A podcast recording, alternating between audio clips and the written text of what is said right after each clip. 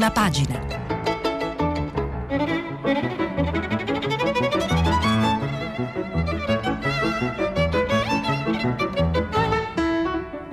Questa settimana i giornali sono letti e commentati da Luca Mastrantonio, giornalista del Corriere della Sera. Per intervenire telefonate al numero verde 800 050 333. Sms WhatsApp anche vocali al numero 335 56 34 296. Un saluto a tutte e a tutti dallo studio di Milano della RAI. Vi ricordo che stiamo pubblicando i vostri messaggi sul sito di Radio 3 e oggi ovviamente le prime pagine dei quotidiani italiani sono tutte sul decreto del Green Pass che entra in vigore dal 15 ottobre. Anche sui quotidiani italiani trova ovviamente spazio la notizia che è stata ampiamente riportata dai quotidiani esteri, da Luigi Spino alla Radio Tremondo, dei sottomarini americani per l'Australia e in Italia però abbiamo anche eh, Berlusconi che dice no alla perizia psichiatrica che gli è stata richiesta dai giudici per il cosiddetto processo Ruby-Ter. Partiamo subito con il Corriere della Sera, Green Pass, controlli e sanzioni. Carta verde per tutti anche per golf e partite IVA, multe fino a 1500 euro e sospensione dal lavoro. È stato approvato appunto il decreto in vigore dal 15 ottobre, Draghi dice serve per continuare ad aprire e alla fine anche Salvini si adegua. Il servizio di Fiorenza Sarzanini, c'è un'intervista al ministro Brunetta di Monica Guerzoni. Brunetta dice in modo gentile questo Green Pass esteso totalizzante spinge a vaccinarsi, ci porta a un passo dalla super sicurezza. Poi invece c'è un servizio sul tema invece poi delle false notizie che vengono date che alimentano purtroppo lo scetticismo di alcuni ancora, Goffredo Buccini è andato ad analizzare il movimento Ippocrate Org, eh, il guru delle false cure, i proseliti di Palazzo, eh, che proponevano cure mh, diciamo creative ma comunque del tutto inefficaci eh, contro il Covid. E la, la foto di prima pagina è dedicata a un caso di cronaca su cui si sta indagando. Ecco tutti i soprusi del primario su Sara. Eh, era meraviglioso con i pazienti, ma terribile con i colleghi. E questo è il ritratto degli ispettori ministeriali di Saverio Tateo, l'ex primario dell'ospedale di Trento dove lavorava Sara Pedri, la ginecologa scomparsa. Emergono episodi di vessazioni e umiliazioni davanti a tutto il reparto. Servizio di Annalia Dongilli eh, l'editoriale di Carlo Verdelli, Il metodo del Premier, ed è su un'analisi della, del, del, del metodo di Draghi e soprattutto in vista di un esito delle amministrative di inizio ottobre che non avrà la minima incidenza sulla marcia del governo ed è forse la prima volta che succede nella storia della nostra Repubblica, forse perché a guidarla per la prima volta è un uomo come Draghi. Eh, no Berlusconi, la perizia psichiatrica lede la mia storia, appunto eh, il servizio di, di Caro. Abbiamo eh, Repubblica tutta l'Italia con il Green Pass. Eh, I Novax sospesi dallo stipendio, ma niente licenziamento. Tamponi calmierati ed estesi a 72 ore. Anche i parlamentari ecco, devono adeguarsi al Green Pass. Intervista eh, di, um, al ministro Orlando che mm, va ad attaccare la Lega, dice c'è una Lega di governo e un'altra che insegue la Meloni, intervista di Stefano Cappellini. Il, um, l'editoriale commento l'analisi sul tema Green Pass di Tito Boeri e Roberto Perotti, il rispetto di due libertà. È inutile girarci intorno, Super Green Pass ha una finalità ben precisa, spingere il più alto numero possibile di persone a vaccinarsi, ma nel rispetto appunto poi lo leggeremo, di due libertà combinate. Ehm, invece la, l'intervista e la foto di, di, prima pagina di Repubblica è Macron, il presidente francese, all'inaugurazione dei sottomarini nucleari francesi che hanno perso con, con questa fornitura americana all'Australia, hanno perso il loro contratto, Macron-Biden, la guerra dei sommergibili, servizi di Galimberti, Ginori e Rampini e c'è un'intervista eh, che parte anche da questa notizia e va ad ampio raggio del, al ministro Di Maio, intervista di Alberto D'Argenio e Vincenzo Nigro, subito la difesa europea, il G20 sull'Afghanistan si farà. Al Berlusconi una spalla, un richiamo di una breve spalla, processo Rubi Berlusconi no alla perizia psichiatrica mi offende, servizio di Lauria. Poi c'è dentro le idee Eugenio Scalfari, l'uomo alla ricerca di un Eden. Il messaggero, Green Pass anche per l'idraulico non cambiano per ora le regole sul distanziamento e sulle mascherine sul posto di lavoro. Eh, il commento di Luca Ricolfi, certificato verde, le misure che servono e quelle dimenticate. Nel taglio centrale la foto è, è di una colorata mm, Maria Gomez Godigno, eh, la giovane indigena che ha sbancato sui social eh, dall'Amazzonia. Io vivo così e diventa star di TikTok. Nel taglio centrale, sul caro bolletta al 40%, il piano per tagliare metà degli aumenti. Il governo punta a ridurre gli oneri di sistema per compensare il piccolo dei costi dell'energia. La firma di Jacopo Orsini. E poi c'è un ampio servizio a palchettoni sulla corsa al Campidoglio e i sondaggi. La stampa. Stop allo stipendio per chi è senza Green Pass. Scontro Speranza Franceschini su cinema e teatri e c'è poi un'intervista al, alla ministra Gelmini, messo il paese in sicurezza. Um, L'orma è estesa anche a Colfe Badanti e appunto riguarderà anche eh, il Parlamento. Eh, il, il, commento è il dovere di spiegare di Massimo Giannini eh, che eh, diciamo, ovviamente chiarisce non c'è una sola ragione al mondo per sollevare critiche al decreto sul Super Green Pass, è la cosa giusta da fare. Non c'è nessuna dittatura sanitaria, è un equibilanciamento sociale e costituzionale tra il diritto alla libertà di alcuni e il diritto alla salute di tutti.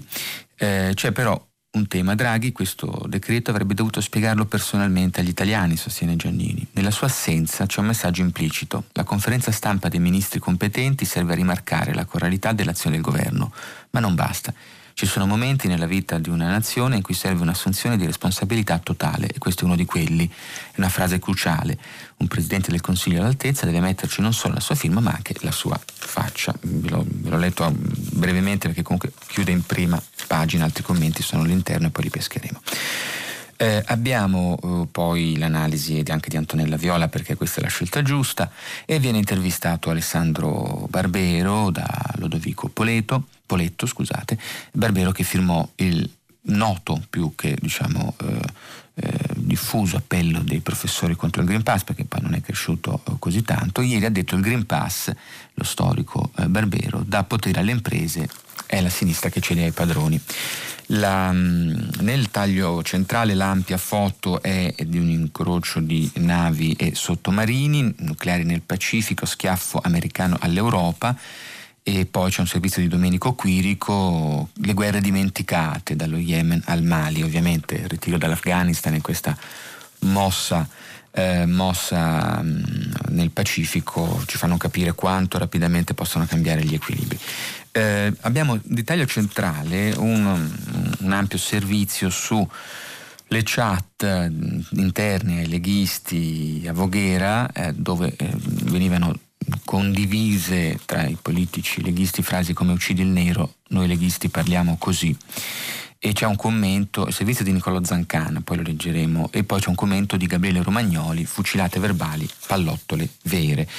Nel, nella segnalazione di alcuni interventi e commenti di spalla mm, c'è Lucetta Scaraffia, il Papa, l'aborto e il nostro dolore, condivido anch'io, scrive Scaraffia, cattolica e femminista, io cattolica e femminista condivido le osservazioni di Michela Marzana a proposito delle risposte di Papa Francesco sull'aborto, un tema di cui abbiamo ampiamente eh, a Radio 3 discusso anche ieri in varie sedi, e poi eh, Vladimir Zagrebelski per i referendum digitali, per, il referendum non basta un like, un'analisi su il boom delle firme digitali. Ehm, abbiamo poi il, salone, eh, il secolo XIX con il Salone Nautico della Svolta, appunto al via, e Green Pass, ovviamente però il titolo centrale ampio Green Pass niente stipendio per 23 milioni di lavoratori. Il giorno, Green Pass, come, dove, quando, commento su invece i sondaggi del centrodestra che primo nel paese marisca nelle città, analizza Pierfrancesco De Robertis e la foto è a Berlusconi che dice io non ci sto, rifiuta la perizia psichiatrica chiesta dai giudici.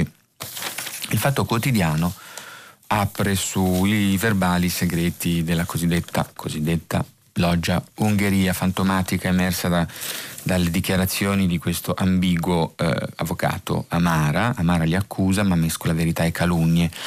Eh, non solo Toghe, l'ex legale esterno dell'Eni, Citalotti, Ferri, Legnini, Toschi, Severino, Parolin, perfino i due nemici. Insomma, c'è una lista, viene, nel servizio di Barbacetto e Massai viene spiegato perché non furono pubblicati all'epoca, ma adesso sì, anche se eh, ci sono ancora delle parti che sono secretati, ci sono però ormai i nomi che circolano e quindi dicono adesso è il tempo di pubblicarli. A Berlusconi un richiamino, no alla perizia psichiatrica, ora il Rubiter correrà.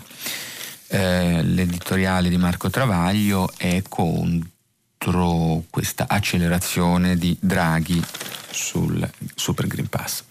La verità altrettanto. L'Italia è una repubblica fondata sul Green Pass, hanno cambiato la Costituzione ehm, obbligo di certificato nel pubblico e nel privato, pena la sospensione del lavoro, una misura inaudita in Europa e non giustificata dalla situazione degli ospedali né dall'efficacia sanitaria, sostiene la verità e la firma è di Maurizio Belpietro. Nella foto centrale, nei verbali di Amara, i segreti di D'Alema, servizio di Giacomo Amadori, poi c'è un commento di Marcello Veneziani, droga libera per un paese di prigionieri volontari, eh, ovviamente il referendum su cannabis, eh, poi abbiamo di fogliettone il patto del sottomarino. Ah, beh, invece nei, nei, fogliettoni c'è il CAV rifiuta molto minimal.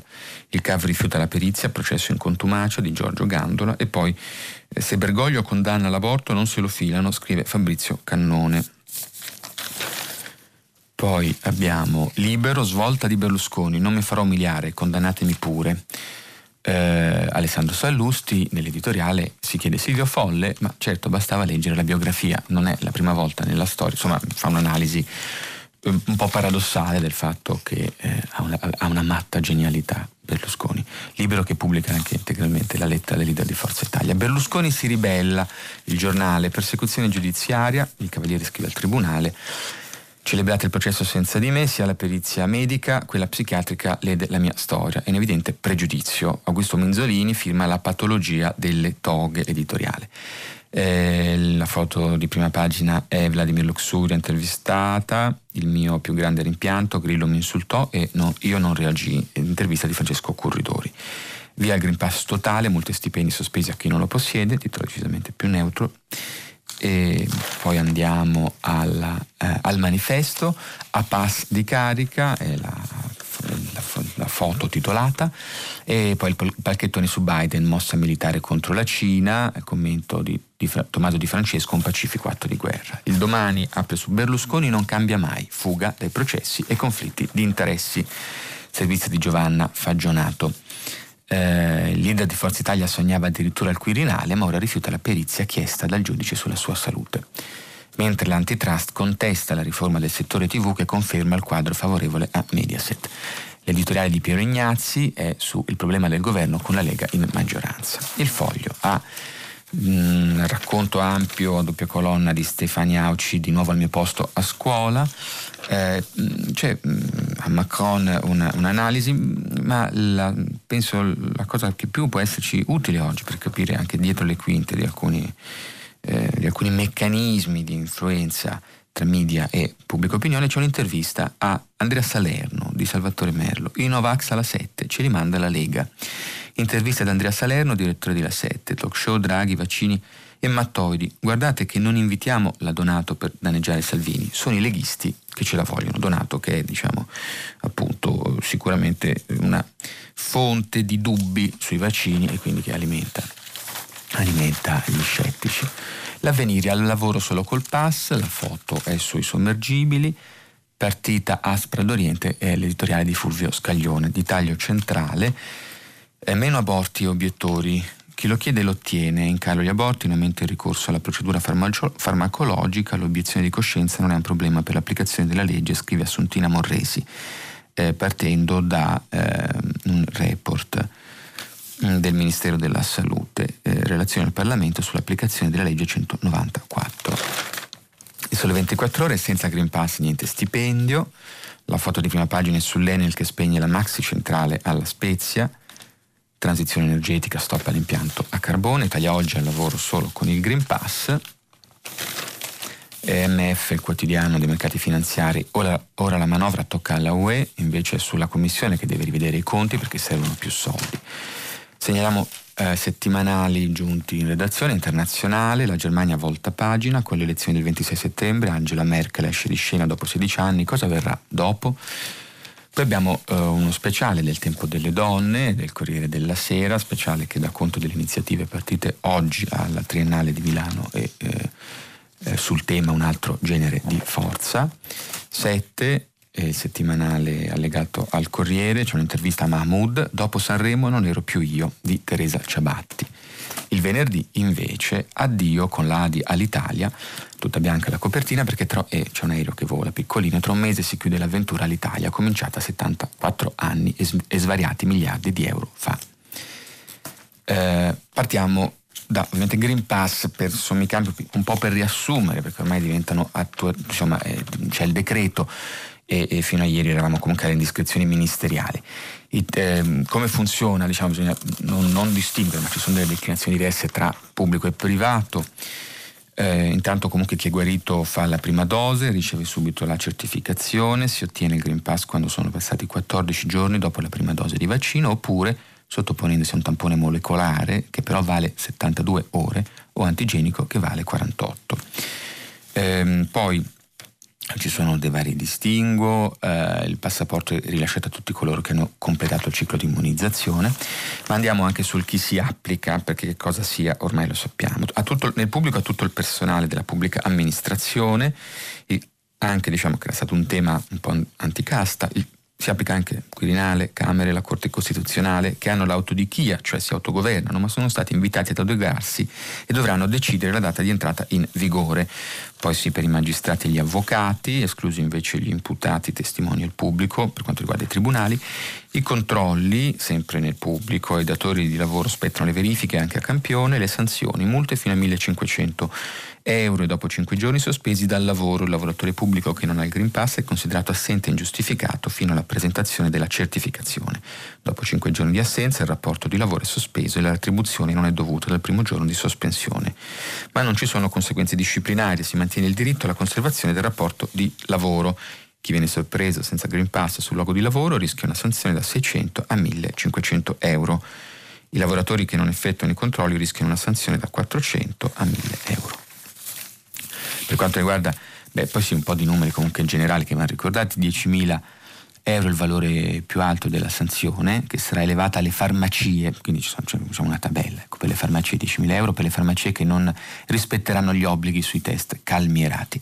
23 milioni sono le persone per cui era obbligatoria la certificazione verde, dipendenti delle PA, delle aziende private, autonomi, come tassisti, babysitter, golf, 14 sono i giorni che devono trascorrere dopo aver effettuato la prima dose di vaccino, questi proprio i macro numeri. Andiamo poi nel nel eh, privato eh, a chi si applica a tutti i lavoratori autonomi, i locali, quindi i dipendenti di bar, ristoranti e piscine, ma anche i tassisti, le verifiche eh, meglio all'ingresso di uffici e aziende, l'indicazione e poi le sanzioni, chi non controlla rischia un'ammenda fino a 1000 euro.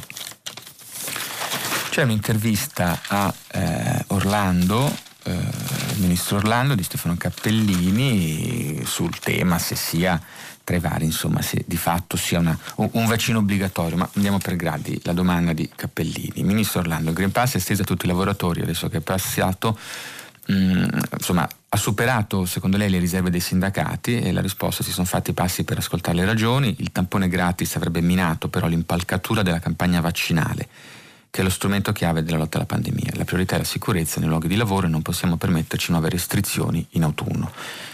Sul tema dei tamponi sindacali eh, sul tema dei tamponi i sindacati dicono non si può pagare per lavorare. Risposta, infatti il vaccino è gratis.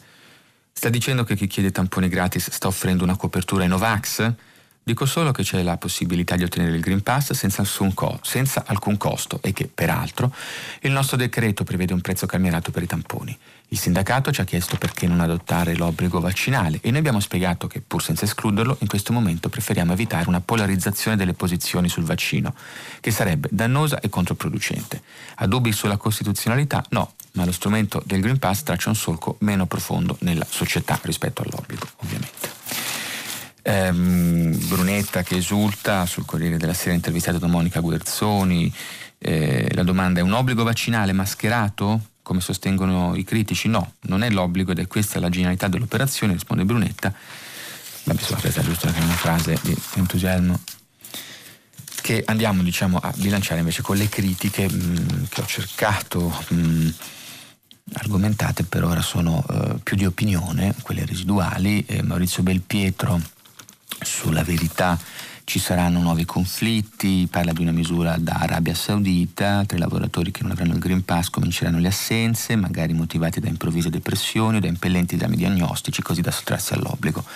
Per non parlare poi delle obiezioni normative che già vengono sollevate dagli esperti però insomma il, il, titolo è sui nuovi conflitti che sarebbero appunto che, che, ci saranno, che ci saranno delle difficoltà ovviamente perché ci sono non solo i Novax ma anche chi sta in mezzo, chi è scettico, chi ha ricevuto anche informazioni scorrette, anche persone a cui non hanno spiegato bene, bene i numeri diciamo. E um, altro cito Marco Travaglio, anche lui convinto che è una, diciamo una, una misura d'Arabia Saudita. Eh, non, non, ha però dubbi, siamo favorevolissimi ai vaccini e al Green Pass per chi lavora con soggetti fragili, ma notiamo perplessità quando c'è di mezzo il diritto su cui è fondata la Repubblica, il lavoro, dubbi non filosofici o costituzionali ma pratici. Comunque, dice, finora gli italiani hanno aderito in massa alla campagna, stando a figliuolo siamo all'80% della copertura dei vaccinabili, che bisogno c'è di forzare la mano all'improvviso, senza uno staccio di dibattito parlamentare col Super Green Pass e le sue odiose sanzioni? Ecco, Luca Ricolfi, che diciamo ovviamente è a favore, ma razionalmente mette appunto invece delle questioni che secondo me sono importanti. Il buon risultato che fin qui abbiamo conseguito deve continuare, ma come è avvenuto intanto questo buon risultato che non ci deve però far sedere? Eh, la risposta è che eh, Figliuolo abbia lavorato meglio di Arcuri o che il Green Pass è un efficacissimo escamotage dei nostri governanti. Ah, eh, perdonate, Ricolfi partiva da dei falsi numeri che dicevano che ci sono altri paesi che hanno più vaccini. Insomma, ha prima fatto debunking, cioè ha decostruito questi numeri e poi si chiede come mai l'Italia ha questi buoni numeri e sta andando così forte però anche nel volerlo estendere e dice è stato un ottimo escamotage, non potendo contare sul nostro senso civico, hanno puntato sul nostro bisogno di vacanze, di normalità e anche di norme, di leggi. C'è però una terza risposta. Paesi che hanno vaccinato meno dell'Italia, eh, cioè perché insomma non, non, non, sfruttiamo il vantaggio vaccinale, se siamo così avanti nella vaccinazione magari abbiamo, con meno limitazioni aiutiamo di più l'economia, questi sono anche, no, un po' anche vecchi ragionamenti che comunque Ricolfi prova e dice beh io penso che questa limitazione della libertà che viene imposta a una minoranza di non vaccinati per proteggere la maggioranza dei vaccinati abbia due giustificazioni. Una nobile e l'altra meno. Quella nobile che avendo avuto fin qui più morti per abitanti di qualsiasi altra società avanzata, a parte il Belgio, l'Italia ha maturato delle soglie di allarme più severe di quelle di altri paesi. Non tutti lo sanno, ma in questo momento molti dei paesi cui veniamo invitati ad allinearci hanno un numero di morti per abitante molto superiore al nostro. Fatto 100 il numero di morti al giorno dell'Italia, la Spagna ne ha 160, la Francia 168, il Regno Unito 220, Israele 412, gli Stati Uniti addirittura 589. Solo la Germania sta meglio di noi a livello 58. Poi c'è un'altra giustificazione meno. Ecco, questi forse sono i, i numeri, è importante che l'agganci, non sono numeri, sono persone morte, persone che noi magari conoscevamo e che quindi forse giustificano anche tanta determinazione nel portare avanti questa estensione del Green Pass. C'è anche una giustificazione meno nobile, perché i nostri governanti sanno perfettamente che i prossimi, e qui c'è la parte diciamo critica, politica, che i prossimi sei mesi saranno tremendi perché vedranno l'alleanza fra variante Delta e stagione fredda, con conseguenza drastica riduzione del tempo di vita all'aperto e moltiplicazione delle interazioni negli ambienti chiusi, ma sanno pure di non aver fatto quasi nulla sui tre versanti fondamentali, ricambio dell'aria nelle scuole, trasporti pubblici, protocolli di cura domiciliare, quindi naturale che temendo il peggio si cautelino imponendo più restrizioni di quelle che appaiono immediatamente logiche e giustificate. Ecco, diciamo, una critica come si dice fondata su numeri e ben argomentata. Eh, abbiamo eh, poi direi Tito Boeri e Roberto eh, Perrotti che danno una, una, un'importante eh, analisi rispetto di due libertà.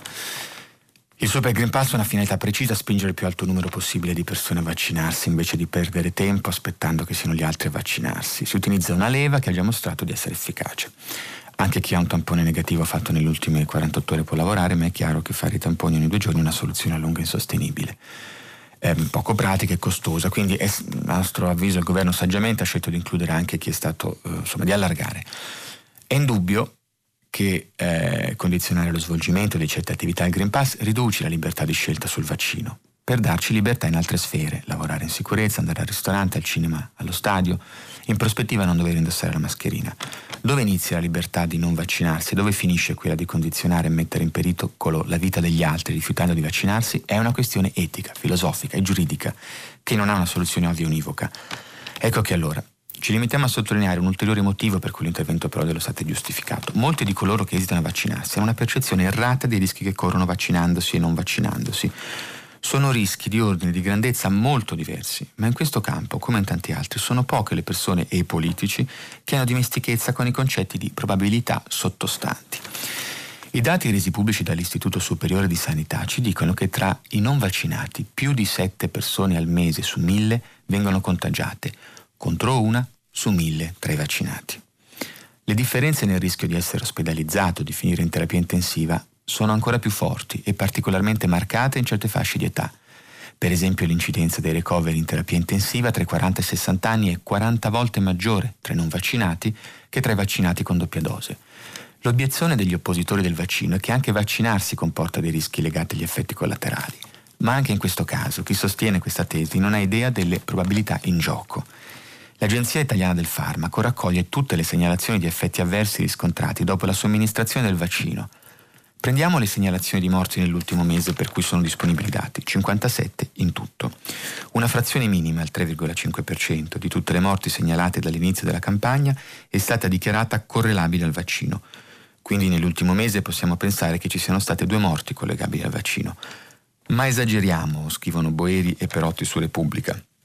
E quindi andiamo incontro a chi è scettico o ha paura e assumiamo pure che tutte le 57 morti segnalate nell'ultimo mese siano state causate dal vaccino, uno scenario realistico ed enormemente distorto a sfavore del vaccino, e proviamo ad attribuirle alla popolazione tra i 60 e 80 anni con doppia vaccinazione. Ma in questa fascia di età l'incidenza dei decessi per Covid tra i non vaccinati era nell'ultimo mese 25 volte superiore a quella dei vaccinati con ciclo completo. Anche attribuendo tutti i morti segnalati all'AIFA agli effetti del vaccino, come abbiamo detto un'ipotesi assurda, l'incidenza dei decessi tra i non vaccinati rimarrebbe 13 volte superiore a quella tra i vaccinati con ciclo completo. Non c'è numero che possa convincere Novax complottisti. Ma se attivisti e politici scettici o attendisti prendessero coscienza di questi numeri, in molti cambierebbero idea.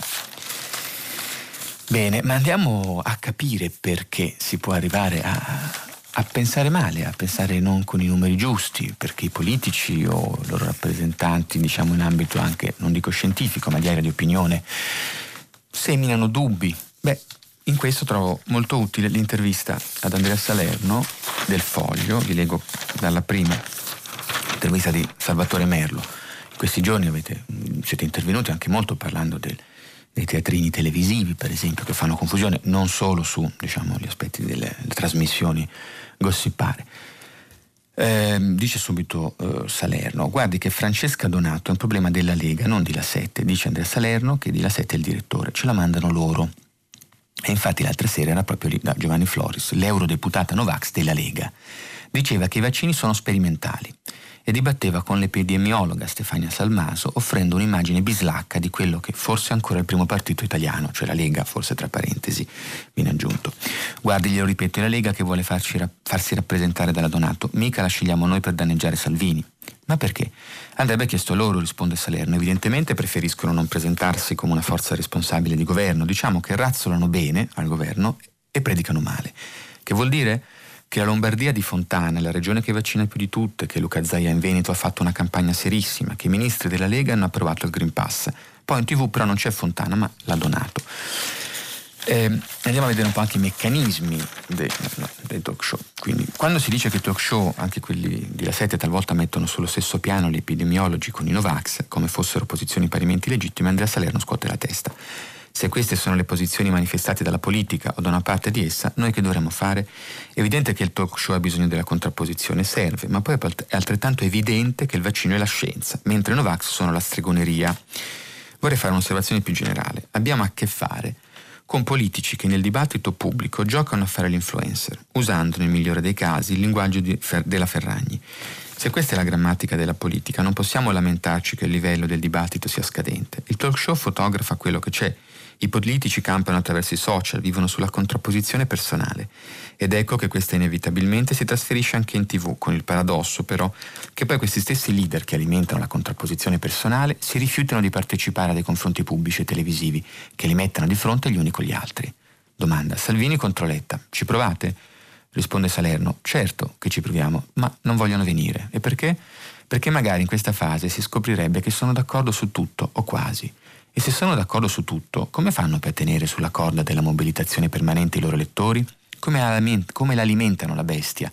Intesa, diciamo, forse come parte razionale di sé, ma anche come il famoso algoritmo salviniano, più, cosiddetto. Eh, più facile fare delle sparate solitarie sui social, ecco, insomma, eh, si ragiona, siamo in una radio che sta leggendo i giornali e stiamo ragionando su come la televisione adesso subisca anche un format da social, perché lì in effetti i politici eh, hanno la possibilità di dire tutto quello che vogliono, anche però con uno scarso controllo degli effetti di quello che dicono. Eh, direi che può essere utile a questo punto, um, proprio perché mettere Letta e, le, e, Salvini in uno stesso studio potrebbero dire la stessa cosa. Perché? Perché perché c'è il governo Draghi, c'è un governo che come scrive Carlo Verdelli, il metodo del Premier, non è un governo di unità nazionale, Carlo Verdelli sul Corriere della Sera, perché con tutta evidenza, a sette mesi dall'insediamento, le forze disomogenee che lo compongono niente fanno se non obbligate per trovare punti necessari di convergenza. Ehm, comunque non è un governo di unità nazionale e non è neanche un governo di scopo, perché prevederebbe una durata stabilita e comunque non indefinita mentre l'orizzonte sembra spingersi verso il 2023, fine della legislatura e magari anche oltre. È piuttosto un governo di affidamento personale, cioè legato al prestigio internazionale di chi lo guida, Mario Draghi appunto. Su di lui, sulla fiducia nella sua capacità di gestione, poggia l'intero piano di finanziamenti europei, che porterà l'Italia, sfibrata dal Covid, più di 200 miliardi da investire entro la fine del 2026. Senza di lui la possibilità che il flusso di aiuti freni o si interrompa è più di un'ipotesi minacciosa. Di fronte a una situazione eccezionale, la risposta italiana è stata una soluzione politica eccezionale, ma che difficilmente, terminata questa stagione, tornerà al punto dove il sistema di partiti, alleanze e catene di responsabilità e comando si trovava prima dell'era Draghi. In effetti, quello è il problema, la politica deve tornare in campo presto, scrive Verdelli, perché ci sarà da scegliere un presidente che sappia mantenere la fiducia degli italiani. Cioè diciamo la politica è un po' anestetizzata da questo governo eh, di fiducia larghissima e, eh, ma anche di scacco, diciamo, perché questa fiducia non è solo, cioè è soprattutto anche una fiducia dell'Europa che ci darà i soldi, quindi questo è proprio giustamente la, la leva che tiene in scacco per esempio comunque poi Salvini che si allinea. Ma ci sono comunque delle scelte politiche da fare e importanti, come il Presidente che sappia mantenere la fiducia degli italiani non solo mh, Quirinale. La politica tornerà in campo però anche prima, perché da metà ottobre ci saranno 1300 comuni da amministrare al meglio, con 20 capoluoghi, quasi il 20% delle nostre città, che sono le cellule connettive il trampolino di lancio indispensabile per la ripartenza del paese. Il problema è quale politica nel paese. Ecco, poi la cosa interessante è che nel paese sottostante c'è però un fermento intorno a questioni come rendere legale l'eutanasia e la cannabis, che sta traducendosi in centinaia di migliaia di firme per andare a referendum. Un movimento dal basso, come quelli che dovrebbero essere rappresentati giusto dalla politica, declinata in partiti o movimenti o leghe o fratellanze. Nell'era Draghi, essendo un po' meno impegnati in reali funzioni di governo, avrebbero tutto il tempo per ripensarsi e attrezzarsi al meglio per intercettare l'Italia che da qui al 2023 verrà. Eh sì. Eh, vi ho comunque già letto la stampa, era appunto eh, Massimo Giannini su, sì, proprio perché c'è questo governo di fiducia, forse metterci di più la faccia nello spiegare agli italiani questa super estensione del Green Pass. Veniamo però a Berlusconi, perché la notizia comunque data ampia soprattutto dai giornali di area eh, berlusconiana, eh, con anche parole non... Io non ci sto, se ricordo bene, un po' scalfa Riana, appropriarsi del linguaggio altrui. Paola Di Caro sul Corriere della Sera, nona perizia psichiatrica. Beh, insomma, intanto ricordiamo l'accusa di corruzione nel processo Rubiter. Silvio Berlusconi imputato per corruzione in atti giudiziari con altre 28 persone, tra cui diverse cosiddette olgettine, accusate di falsa testimonianza loro. Il legittimo impedimento. Più volte Berlusconi non è stato eh, presente al processo dopo istanze di legittimo impedimento per motivi di salute. L'ex premier era stato ricoverato anche per il Covid e per controlli cardiologici. Poi c'è stato un braccio di ferro con i giudici che hanno deciso di sottoporre Berlusconi a perizie legali, ma anche psichiatrica. L'ex premier ha accettato di procedere in aula senza di lui e i giudici hanno rinunciato alle perizie. C'è chi scrive di caro, c'è chi la legge come una resa, chi un gesto di rabbia, chi una strategia processuale, ma i suoi che hanno parlato con lui la vedono diversamente. È la sua solita zampata. Rovescia al tavolo e dimostrando che vittima di ingiustizia passa al contrattacco.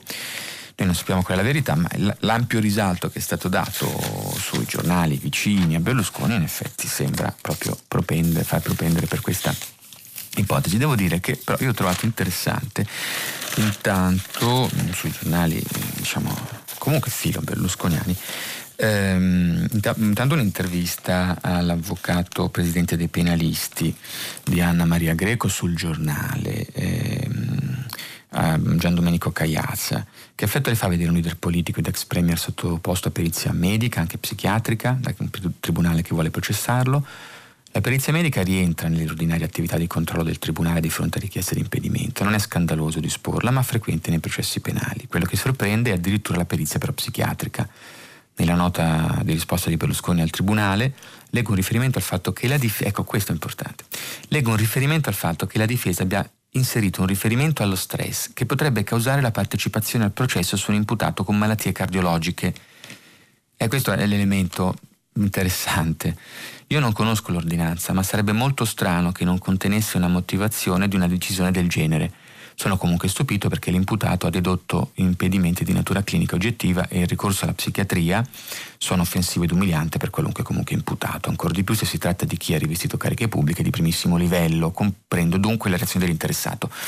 Andiamo ad approfondire questo punto, questo punto che può, diciamo, far vedere sotto una luce diversa anche un po' la questione, perché eh, nella lettera pubblicata invece su Libero eh, è quei magistrati ledono la mia storia e il mio onore, ecco andiamo al punto. Eh, la decisione di sottopormi a perizia non solo medico-legale e cardiologica, ma anche psichiatrica, appare al di fuori di ogni logica e del tutto incongrua rispetto alla mia storia mio presente. Nell'ambito delle consulenze depositate, dice le loro, vi è stato anche un contributo sotto questo profilo, cioè quindi loro le hanno dato un profilo, ma esclusivamente per dimostrare la correlazione che lega lo stress alla patologia cardiaca di cui sono portatore. E questo l'elemento che ha colto anche l'avvocato penalista e che Berlusconi conferma nella lettera, cioè nelle, nelle, nei documenti che ha fornito la difesa di Berlusconi, sulle condizioni di salute di Berlusconi, c'era questo riferimento anche allo stress, che ha sicuramente una natura psicologica, però lo stress legato alla patologia cardiaca di cui sono portatore e comunque ovviamente anche come purtroppo sappiamo che chiunque anche ha passato il Covid ha, ne, ne, ha subito danni anche psicologici oltre che fisici. Poi dice l'ipotesi di sottopormi ad un'ampia e limitata perizia psichiatrica da parte del Tribunale dimostra, per ciò che ho fatto nella vita in molteplici settori, imprenditoria, sport e politica, un pregiudizio nei miei confronti e ben mi fa comprendere quale sarà anche l'esito finale di questo ingiusto processo. Non posso quindi accettare tale decisione che è lesiva della mia storia di minorabilità. Si procede in mia assenza alla celebrazione di un processo che neppure sarebbe dovuto iniziare nella consapevolezza che anche successivamente verrà riconosciuta la mia assoluta correttezza e sarò assolto da ogni accusa.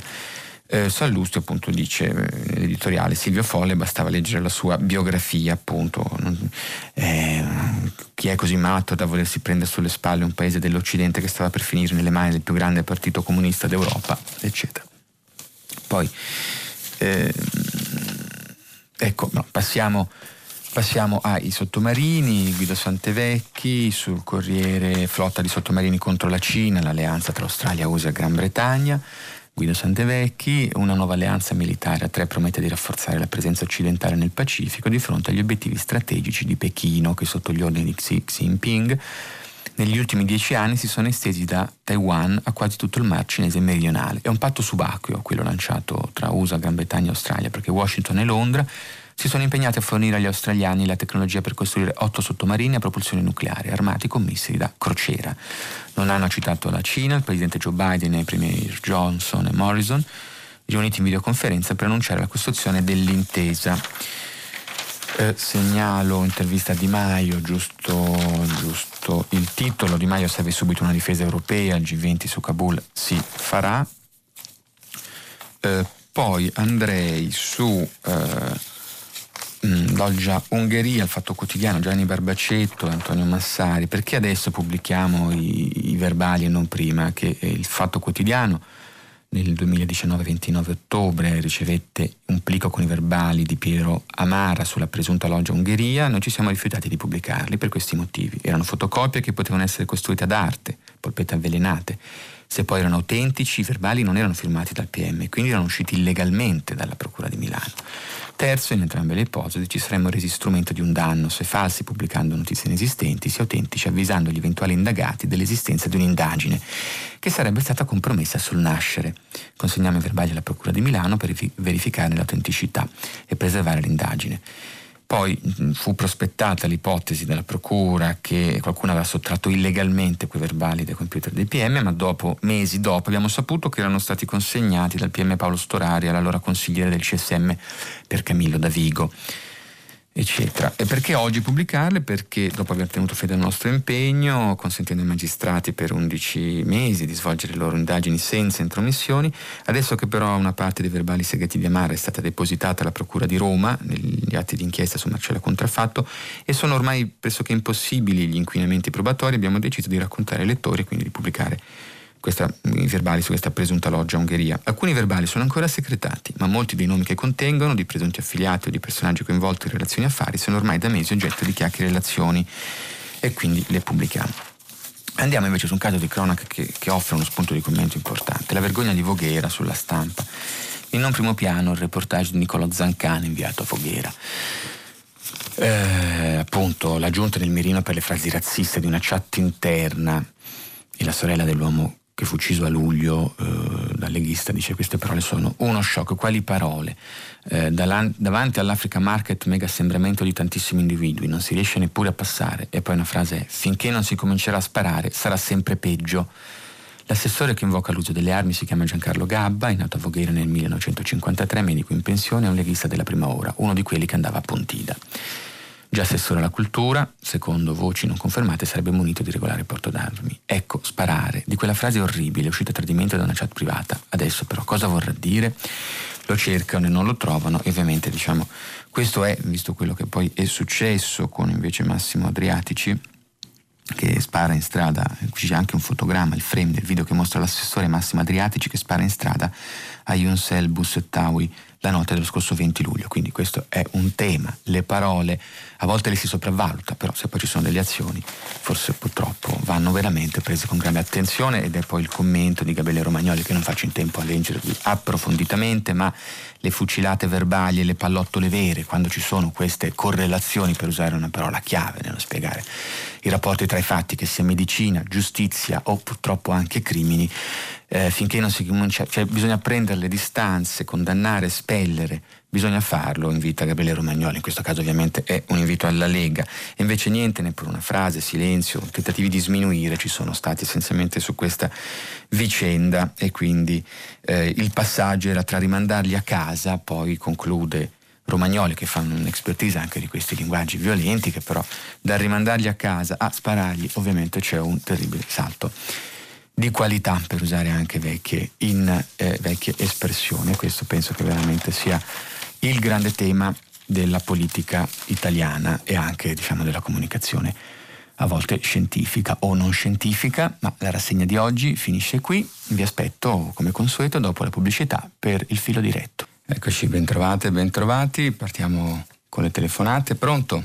Eh, buongiorno, mi chiamo Cecilia, chiamo da Andrea e mh, mm, volevo fare una considerazione amara sul fatto che eh, è stato approvato l'obbligo vaccinale per i lavoratori del pubblico e del privato con le relative sanzioni e o pagamento a proprie spese del tampone, però inspiegabilmente questa misura, ehm, a questa misura non fanno parte i parlamentari, cioè non si fa nessun accenno come se i parlamentari eh, non dovessero assolvere questo obbligo, come se facessero parte di un altro pianeta. E a me è sembrata proprio l'attuazione della BEF della beffa orwelliana in cui tutti i cittadini sono uguali ma alcuni sono più uguali degli altri. Cioè, io mi chiedo, ma i nostri parlamentari si rendono conto che loro dovrebbero dare eh, cioè, il, l'esempio? E, e, poi vorrei proprio chiederle, ma hanno pensato almeno ad una giustificazione per questa inspiegabile autoesclusione da questa misura? Grazie. Sì, guardi, mh, mm, dal 15 ottobre anche deputati e senatori dovranno esibire il Green Pass prima di diciamo, andare a svolgere il proprio lavoro. È obbligatorio, eh, cioè per i deputati diciamo meno, per i lavoratori è più chiaro. Eh, il tema, cara Cecilia, è quello dell'autodichia, parola che veramente costringe, ci costringe a ricordare qualcosina del del greco, eh, che è ancora più complicato del latinorum, cioè l'auto essenzialmente governo, questo diciamo perché men- eh, mentre eh, per, il, per, i lavoratori è proprio una questione di, eh, sono lavoratori eh, pubblici, quelli che lavorano, nei, nei, per esempio nei bar, nella, nella biblioteca già si faceva, eh, la spinta, e questo sicuramente io prendo eh, molto, sono d'accordo con l'esempio che devono dare, che daranno nell'attuare, eh, nell'autogovernarsi in questo e sono stati invitati ad adeguarsi, dovranno decidere la data di entrata in vigore.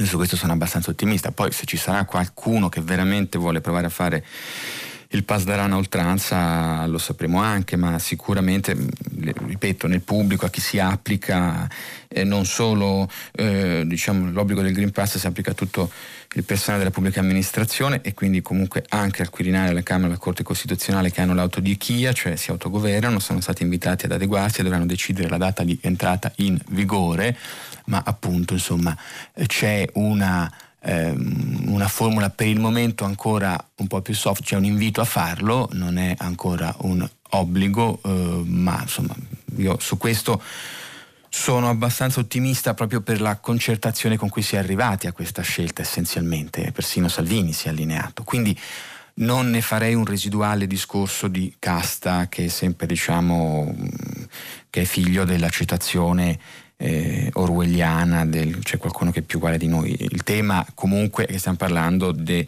anche costituzionalmente di persone che incarnano un potere, eh, i parlamentari a cui non deve essere, eh, che, che non deve avere un certo tipo di limitazione. Poi che siano più uguali degli altri, diversi da noi, per esempio per quanto riguarda i procedimenti giudiziari, sì, per esempio ci sono delle procedure, ma questo è anche per eh, avere la distinzione tra i poteri. Pronto? Sì, buongiorno, buongiorno, buongiorno. sono Annalisa da Rovereto. Buongiorno. Io oh, volevo introdurre un discorso un po' diverso sulla campagna elettorale in Germania perché lei ha letto un articolo sui dibattiti politici, politici italiani che sono un po' penosi, diciamo, diciamola così, scadenti. Ecco, io sto seguendo la campagna elettorale in Germania avendo in famiglia qualcuno che deve votare il prossimo 26 settembre, quindi la seguo quotidianamente ed è splendida perché questi tre candidati non solo si confrontano tra loro quotidianamente o in televisione o dove sia, ma hanno idee diverse, completamente diverse, si diversificano, si capiscono. Il tema del vaccino non è assolutamente un tema di campagna elettorale, non se ne parla, non se ne parla proprio. I candidati non solo si confrontano tra loro una sera o due sere in settimana, ma una sera a settimana a testa si confrontano con un pubblico, solo quel pubblico, il candidato e il pubblico, che è serissimo e preparatissimo e pone delle domande, direi quasi a livello di prima pagina se non di più, e, e li mette in, spesso, spesso, volentieri in scatto. chiarissimo, mi ripete il suo nome gentilmente? Da Annalisa. Annalisa, Annalisa. Sì. No, grazie. Eh, sì, direi che lei è proprio in sintonia con quello che era la riflessione di Carlo Verdelli, cioè i, i dati, ehm, diciamo il non guardare fuori da noi all'estero con dati giusto, fuorvianti giusto per dire siamo come l'Arabia Saudita, no ma gli altri hanno fatto più vaccini di noi, eh, vengono citati da chi poi magari i dati non, non li vede. Luca Ricolfi è andato a fare una buona decostruzione, un debunking di questi falsi dati, ma la riflessione di Verdelli era proprio su questo, la politica, ecco, il dibattito politico. Lei però ha detto una cosa chiara, eh, c'è una campagna elettorale per il dopo Merkel e quindi si va su idee politiche. Eh, invece noi abbiamo avuto questa divisione polarizzante, ormai rientrata nei numeri, eh, la polarizzazione intendo, eh, ovviamente la stragrande maggioranza degli italiani vuole, tut- vuole, che sia tutelata la propria e altrui eh, salute e sicurezza con questo Green Pass, ehm, ecco che noi però non abbiamo mm, cioè Draghi non è la Merkel, nel senso che non, non è stata l'espressione di, di, di, stagioni politiche, è stata un, una risorsa eh, diciamo, di emergenza e questa è la grande differenza.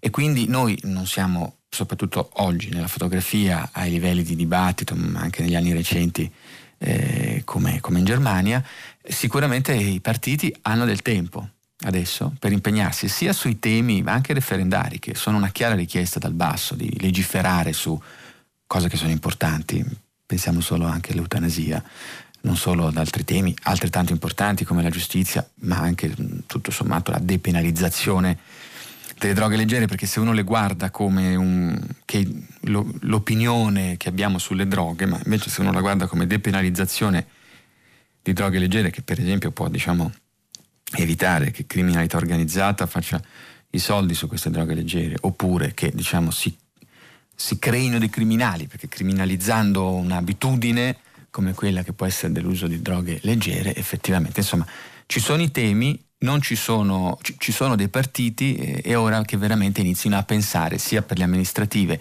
che sui temi posti dai referendum che su altro, a forse accorciare questa distanza che eh, ci viene dalla cartolina tedesca. Pronto? Pronto, buongiorno. Buongiorno.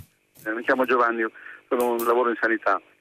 Volevo da dove chiama Giovanni? Eh, chiamo da Civica Nova Marche. Bene. Eh, le volevo chiedere questo, perché c'è una, una certa tendenza a scorporare la problematica vaccini, Green Pass e Covid dal problema salute globalmente.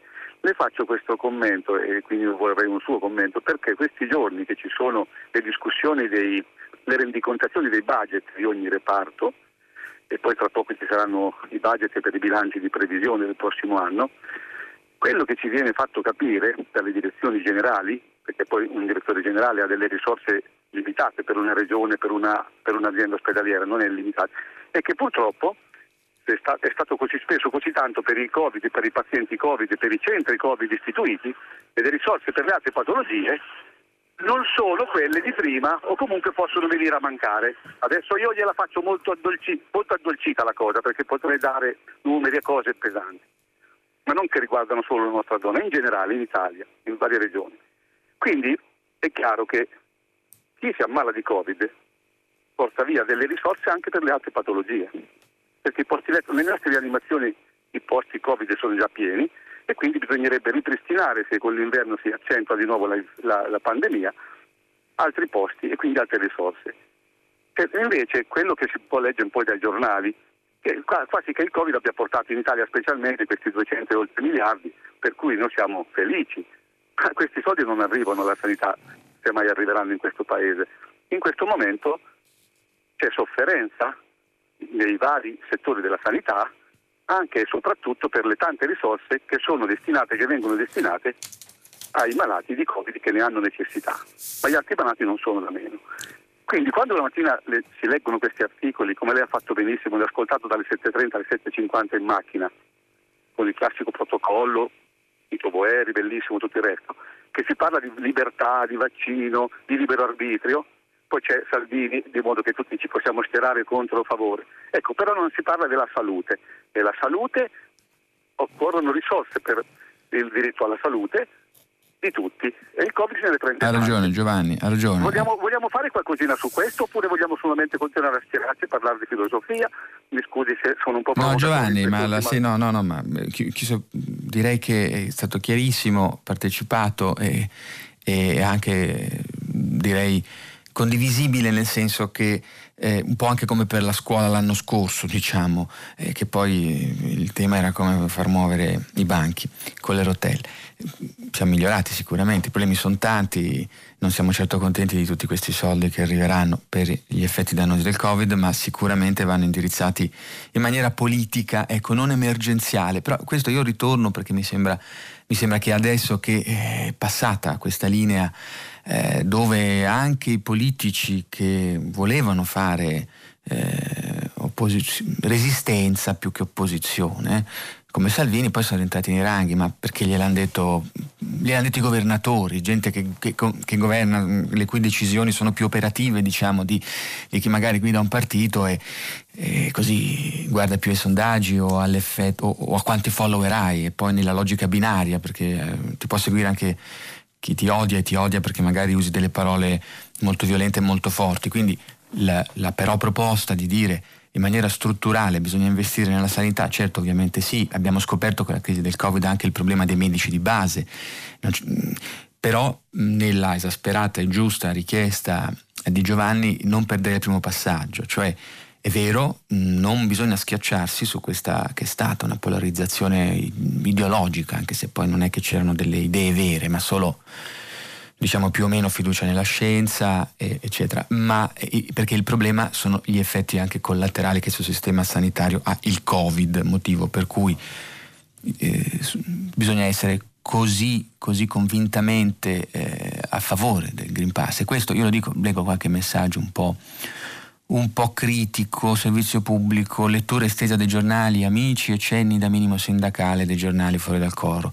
Guardi, io non ho giornali amici o nemici, più giornali ci sono, penso eh, più è facile avere una visione ampia e globale. Non ho trovato eh, argomentazioni e numeri ehm, che sostenessero le opinioni di chi residualmente in numero, eh, Belpietro e Travaglia faccio due esempi, che anche con le stesse argomentazioni fanno dei piccoli distinguo, quindi Dan da Roma direi eh, che questa è la risposta che le posso eh, dare. Poi ancora qualcuno eh, sulla invece Brunetta ehm, però non è firmato, spingono senza più vergogna su di noi per farci bucare e fare una sci di Pfizer. No, appunto, insomma, questi sono un po' di messaggi che testimoniano un pochino quella paura che c'è stata mh, un po' inculcata. Perché? Perché io credo che abbiamo un problema di lettura dei numeri.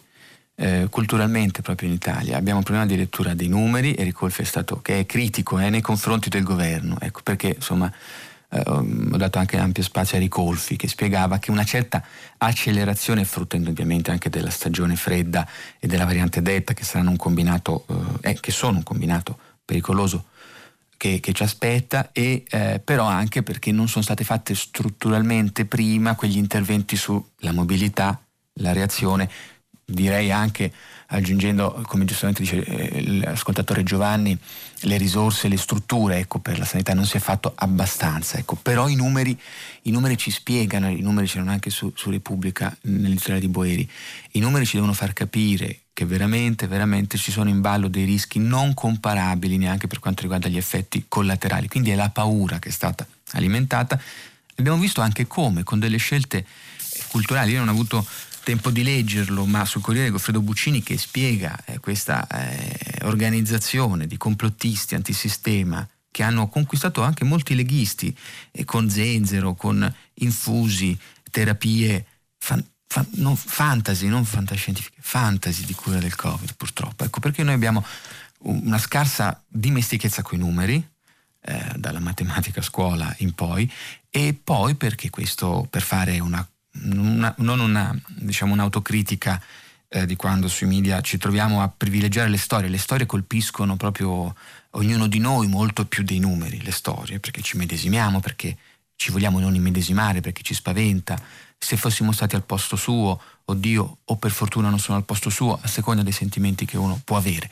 Ecco, io credo che queste siano state le motivazioni culturali e anche le scelte però dei partiti di farsi rappresentare, per esempio in televisione, da eh, politici come l'eurodeputata leghista, così fantasiosi nel definire i vaccini sperimentali, quando è chiaro che c'è stata un'accelerazione in tutto il mondo che ha rispettato i protocolli per ottenere questi vaccini, ecco, veramente credo che l'origine sia stata essenzialmente questa. Pronto? Pronto, buongiorno. buongiorno. Mi chiamo Giuseppe e chiamo da Roma. Volevo toccare il problema dell'aumento del prezzo del gas. Sì. Eh, non, non, so se sia il momento, dato che questo oh, aumento è considerevole, perché non si tratta del 2-3%, ma del, ma del 40%, di recuperare un po' di attenzione verso il discorso delle materie prime produ- per produrre energia. Perché queste mh, materie prime sono mh, classificate in un modo secondo me improprio soprattutto per quanto riguarda la percezione della gente. Dovrebbero essere classificate in, in, in due categorie, quelle costose e, e limitate nel tempo e quelle eterne e gratuite. È vero che queste ultime hanno una maggiore difficoltà nel produrre quantitativi di energia sufficienti per i bisogni, però invece di diciamo, eh, denigrarle, delegittimarle e dimenticarle, bisognerebbe recuperare eh, sviluppo e ricerca soprattutto su, su, quelle, su quelle, fonti, che, su quelle fonti che, so, che, che, sono gratuite. Segnalo che il professor Carlo Rubbia, una ventina o trentina di anni fa, propose un sistema di produzione dell'energia elettrica attraverso il sole con gli impianti solari termodinamici che utilizzano il sole in un modo molto originale nel senso che riscaldano un composto, questa è la cosa importante, fino a 550 gradi, temperatura eh, elevata che mantengono per vari giorni, che significa che il giorno e la notte non fa niente. Eh, in, insomma, cercare di trovare, di migliorare il rendimento della produzione attraverso le materie prime che, che, che, sono, meno, che sono gratuite che sono eterne perché sono legate all'inclinazione della, della, della rotazione terrestre e quindi soltanto questo fatto qua. Insomma. La, ringraziamo insomma, per, ehm, per, le informazioni dello spunto eh, che ci, anche qui ci invita un po' a rivedere, eh, a rivedere le categorie, anche insomma, ad approfondire un po' la conoscenza per poi magari spingere verso una direzione o un'altra sul piano energetico. Um, leggo po' anche qui qualche messaggio critico eh, perché si sofferma tanto su Berlusconi con i problemi che hanno gli italiani, forse perché il Corriere della Sera ha dato tanto spazio a questa vicenda di nessun interesse, grazie a buon lavoro. Poi ci sono altri invece messaggi su Berlusconi che ironizzano ovviamente sui giornali vicini a lui, si dice sicuro di uscirne pulito, sì, facciamolo santo subito. Il messaggio di prima invece era di Antonio. Guardi, il Corriere ha dato un, un richiamo in prima e i giornali vicini a Berlusconi hanno sicuramente esultato, il che mi fa capire che probabilmente c'è stata una strategia anche nel sollecitare certe cose. Credo che abbiamo dedicato due minuti e mezzo, tre, nell'economia totale a Berlusconi, però credo che Berlusconi, forse ce lo siamo dimenticato, è stato la prova di banco di questa, dell'Italia in cui viviamo, in cui siamo polarizzati, in cui eh, demonizziamo l'altro, che siano i comunisti o che sia Berlusconi, che sia un berlusconiano un anti-berlusconiano. Per vent'anni è stato così. La televisione ha giocato un ruolo molto importante. Oggi sembrano i social diciamo, a imporre peggio che l'agenda, il linguaggio che viene prima dell'agenda, perché perché sono le parole che segniamo in agenda che sono già state scelte dal linguaggio che noi o i politici usano, non solo nelle chat private purtroppo, a volte anche sui social pubblicamente, sparare, fare certe cose. Credo, eh, piccola riflessione, che quei vent'anni siano stati purtroppo il momento in cui si è inoculata quest'idea con grandissime responsabilità e diffuse, quest'idea che la costruzione della mia identità può avvenire solo nei confronti della differenza, se non dell'odio nei confronti dell'altro e vorrei tanto sbagliarmi perché, perché se invece è vero vuol dire che una cosa che per vent'anni si sia instillata dentro, ecco sarà difficile da estirpare. Pronto? Sì, pronto. Buongiorno. Buongiorno. Eh, io volevo... Come si chiama? Di segna... chiama? Io mi chiamo Francesca sì. e chiamo da Firenze. Ho scritto eh, su prima pagina eh, per eh, segnalare una cosa, che attualmente l'informazione è quasi completamente, quasi eh, eh monopolizzata, eh, almeno a livello diciamo, di politica nazionale, dalla faccenda del Green Pass, da coloro che scendono in piazza per rivendicare la libertà a non vaccinarsi. E tutto questo sta oscurando delle battaglie molto importanti. Eh, vorrei ricordare che a Firenze eh, sabato, eh, sabato 18 ci sarà una mobilitazione nazionale eh, a sostegno dei lavoratori della GKN. Eh, credo che non ci sia bisogno di ricordare di che cosa si tratta. E questi 500 lavoratori eh, contro i quali è in corso una procedura di licenziamento lottano invece eh, per un diritto che è sancito dalla nostra Costituzione, no? fondata sul lavoro. Certo. E io mi chiedo eh, quali sono, non parlo di questo governo, ma dei governi che eh, si sono avvicendati almeno da un ventennio e voglio essere generosa, quali sono le politiche per il lavoro? Ragioni, sblocco... Francesca ha, ha, ha, ovviamente ragione, eh, ma come, come, forse Giovanni prima parlava del, de, della sanità, ecco ovviamente sanità, lavoro, istruzione, sono temi che purtroppo adesso sono schiacciati dalla, dall'emergenza e dalla difficoltà con cui si è mh, arrivati a incrementare l'unico strumento che abbiamo per poter tornare a scuola, a lavorare o a difendere il diritto per il lavoro o a pretendere e a chiedere e a manifestare magari per, per chiedere la difesa dei diritti dei lavoratori che vengono licenziati e non perché, la, si, perché si, è si, è contrari a qualcos'altro come non vac- ognuno ha diritto di manifestare, non dico che non dovessero farsi quelle manifestazioni, forse si sono anche, si sono anche sovradimensionate per, per, numero e per importanza e questo eh, forse quando è avvenuto anche sui media, probabilmente anche perché alcuni politici hanno all'inizio eh, sopravvalutato o così scommesso su questo eh, malcontento che riguardava i vaccini. Ecco, quindi sicuramente il lavoro come, come, la salute, come l'istruzione hanno bisogno di tornare al centro del dibattito e dell'agenda politica e non restare lì nella Costituzione dove ogni tanto andiamo a leggere con rabbia o malinconia appunto lavoro, eh, istruzione e, e salute. Pronto? Buongiorno, buongiorno, buongiorno, mi chiamo, buongiorno a lei, a tutte e a tutti. Eh, mi chiamo Mario, benvenuto, chiamo da un posticino in campagna vicino a Genova. Prima di tutto mi unisco alla sua risposta e alla telefonata di Francesca che mi trova completamente concorde. E volevo parlare partendo da un termine genovese molto divertente che si chiama tapullo. Tapullare quando c'è un muro che sta venendo giù e noi non lo aggiustiamo e eh, tappiamo per qualche periodo eh, le falle. In questo momento, a parer mio, ma non solo a parer mio appunto, dato che io mi riferirò a tre libri che sono usciti negli, negli ultimi vent'anni, che sono andando in ordine cronologico, eh, Armi, acciaio e malattie, poi Se niente importa di Safran Foer e ultimo Spillover. Mm. Questi tre libri eh, a un certo punto, a parte Spillover che proprio parla esclusivamente del salto di specie, parlano eh, del fatto che in questo momento nel mondo eh, ci sono degli enormi incubatori di malattie virali che sono gli allevamenti intensivi.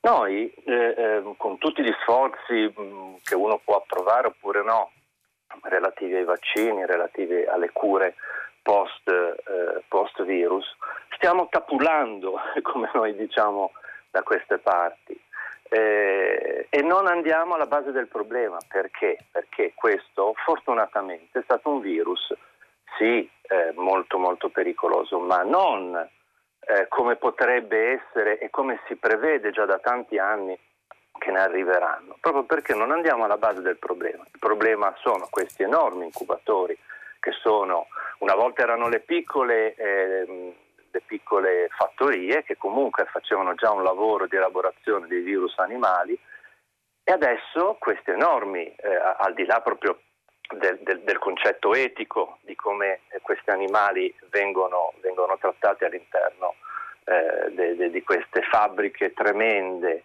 eh, che sono gli allevamenti intensivi, come questi allevamenti intensivi sono la base della, della, di, di, tutte, di questa pandemia e anche delle prossime pandemie.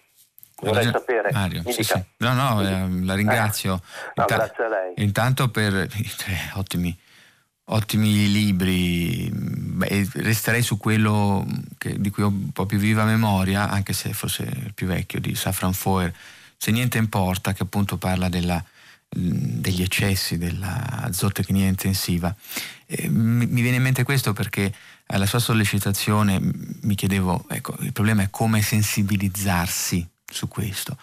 Um, io devo dire che rimasi di sasso quando nel libro di Foer eh, trovai una pagina bianca con un quadrato.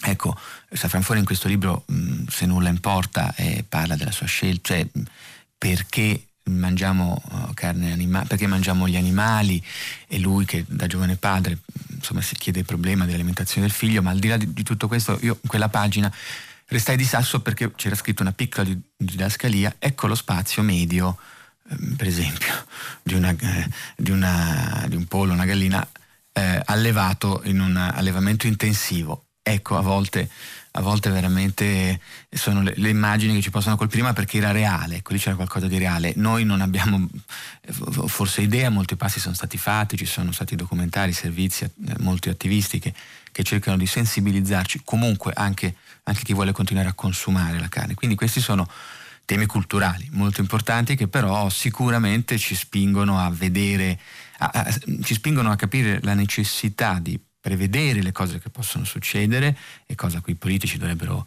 eh, pensarci, ma soprattutto a eh, guardare, eh, a trovare scusate, il modo migliore per raccontare. Qui i numeri sono difficili, sono difficili da comunicare. Sicuramente, sicuramente lì c'è bisogno eh, di, di, trovare il modo migliore per ancora asciugare questi residui di, di, paura e oppure sensibilizzare sui temi ecologici. C'è da chiedersi se certi campioni dell'ecologia che poi ipnotizzano non solo gli ecologisti ma anche i potenti della terra come Greta Thunberg poi hanno effettivamente poi creano un effetto di maggior, maggior sensibilizzazione su certi temi, forse sulle nuove generazioni sicuramente sì. Pronto? Sì, buongiorno. Buongiorno. Sono Luigi, chiamo dalla provincia di Cagliari, capoterra Appoggio dei Pini per la precisione. Eccoci. Ho la mia bella età di 74 anni, sento ancora parlare di questo signore di Arcore, parlo di Berlusconi naturalmente, e sono eh, meravigliato, sono allibito che ancora con i problemi planetari che ci sono, pandemie, Afghanistan, la fame nel mondo, nella disperazione, si parli ancora di questo personaggio che spudoratamente mente, cioè è, è uno che già più volte è stato considerato uno della spiccata pro, propensione a delinquere. Ora, si parla di perizie psichiatriche, lui nega tutto si lede a suo dire la, l'onorabilità. Non, non, è possibile. Io credo che il mondo, il mondo guardando l'Italia, la, la, la società italiana, che dia tanto spazio ancora a questo personaggio, di cui, ripeto, leggo da tanti anni, erano i primi anni Ottanta, so di Banca Rasini, di come gli sono arrivati fiumi di denaro all'impresa che poi lui ha portato su, alle sue imprese, denari che si sa da dove arrivavano. E ancora oggi siamo qui a parlare di Berlusconi addirittura accostandolo ad eventuali possibilità del Colle di arrivare a Presidente della Repubblica Italiana. Io sono costernato, allibito. chiarissimo. no, no, mi sì, creda, sì. non, no, ho no, più parole, insomma, non, non ho più parole. Rido perché ci sarebbe da piangere. Certo. No, ma la, come dire, la, la, non è che la, capisco ovviamente. Eh, te, è, diciamo che ci sono stati d'altronde moltissimi i giornali che l'hanno data come ampia notizia, che però erano tanti, quindi insomma le, pagine, le prime pagine l'hanno raccontata, eh, si può non condividere sia voi sia il sottoscritto, ma non è che vanno condivise le notizie, rappresentano anche certe aree. Um, praticamente è stata una, una, strategia per arrivare alla persecuzione psichiatrica, ma insomma Mario, lei giustamente lamentava il troppo spazio Ehm, con un intervento lungo, io non mi dilungherò quindi su questo e eh, sicuramente direi che la fantomatica corsa al colle che qualcuno sognava nel centrodestra, ma un centrodestra che adesso deve vedere anche un po' alle amministrative come andrà, insomma è, è decisamente finita. Pronto? Pronto, buongiorno. Buongiorno. Buongiorno, sono Antonio da Napoli, dottore.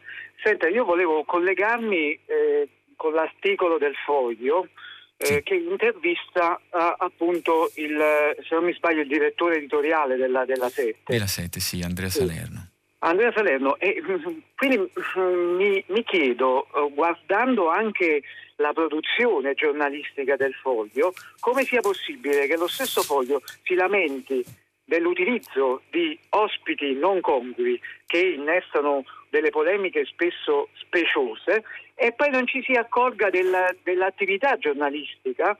E in modo particolare di questi giorni il fatto che c'era un microfono davanti ad una nota manifestazione di un noto leader politico eh, dove eh, saranno scappati un paio di eh, frasi offensive e minacciose per un altro leader politico e da cui poi si è innestata una polemica che è stata rimbalzata sui network, eh, sui social. Allora io mi, mi, chiedo, è possibile mai che non ci si renda conto, si, si guarda l'azione del, del, dei giornali del, e anche delle televisioni e non ci si renda conto della propria azione, magari della propria tradizione giornalistica?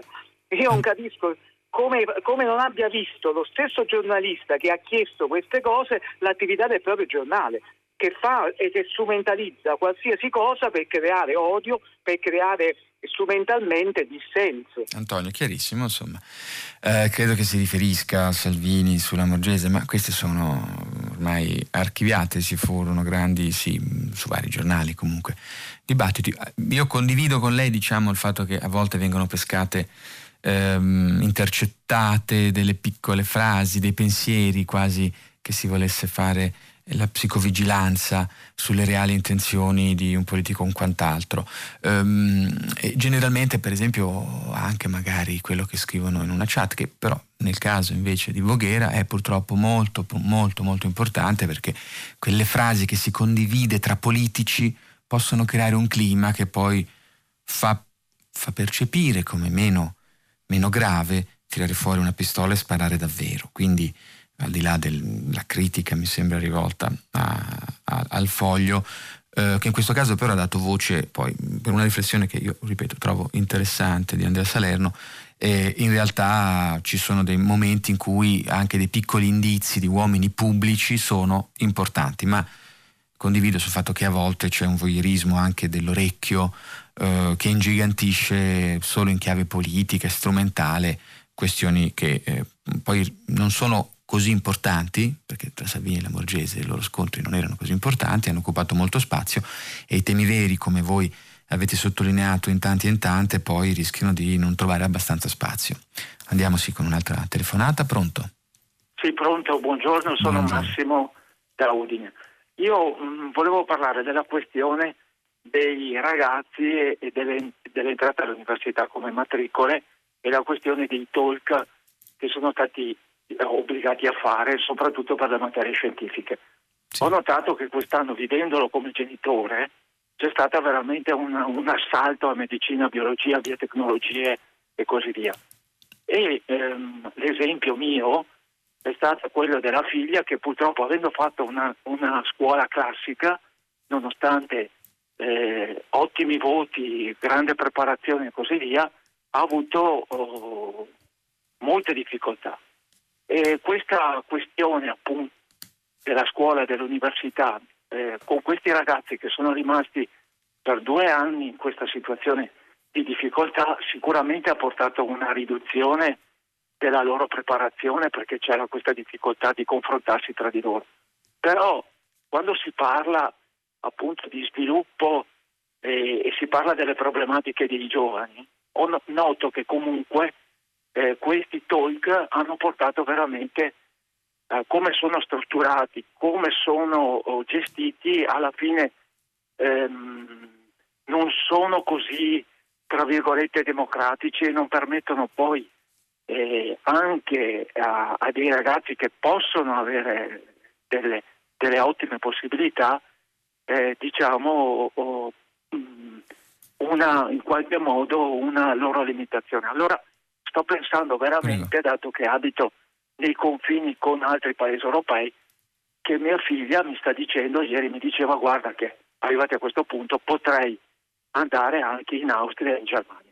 E questo a me dispiace moltissimo. Eh beh, certo. Eh, sì, TOC sono questi, eh, l'acronimo test online eh, CISIA, quindi sono i test per chi vuole iscriversi a un corso di laurea che richiede una valutazione delle conoscenze iniziali prima dell'iscrizione. In questo caso diceva medicina e biotecnologie e i, i, danni, i, danni, che gli studenti di, di, di varie età, quindi danni che comunque um, di tipo diverso, eh, pur, purtroppo sono un'eredità con cui, eredità quando diciamo, finirà una, una, ancora la frase di emergenza, ma ne, ne stiamo già pagando in tantissimi, tantissimi ragazzi e ragazze, anche proprio nella crescita dell'insicurezza, della, dei rapporti con gli altri compagni, gli studenti e i professori, insomma questo è un tema, è, un, è, un, è, uno degli altri grandi temi, abbiamo parlato oggi ovviamente di lavoro, di sanità, di risorse, di strutture, di spazi, e però è un altro dei motivi per cui diciamo il Green Pass va visto come uno strumento di ritorno ad una nuova, però pur sempre normalità, perché appunto normata. Direi che non abbiamo tempo per altri interventi, neanche per messaggi, quindi noi ci fermiamo qui. Dopo il giornale radio, Edoardo Camurri conduce prima eh, pagina 3. A seguire le novità musicali di primo movimento. Alle 10, come sempre, tutta la città ne parla, approfondirà un tema posto da voi ascoltatori. Potete riascoltarci sul sito di Radio 3.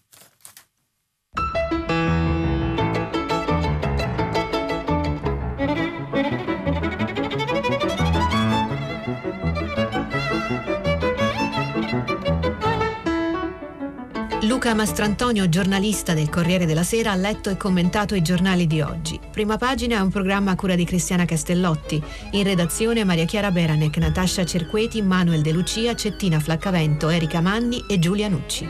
Posta elettronica, prima pagina chiocciolarai.it. La trasmissione si può ascoltare, riascoltare e scaricare in podcast sul sito di Radio 3 e sull'applicazione Rai Play Radio.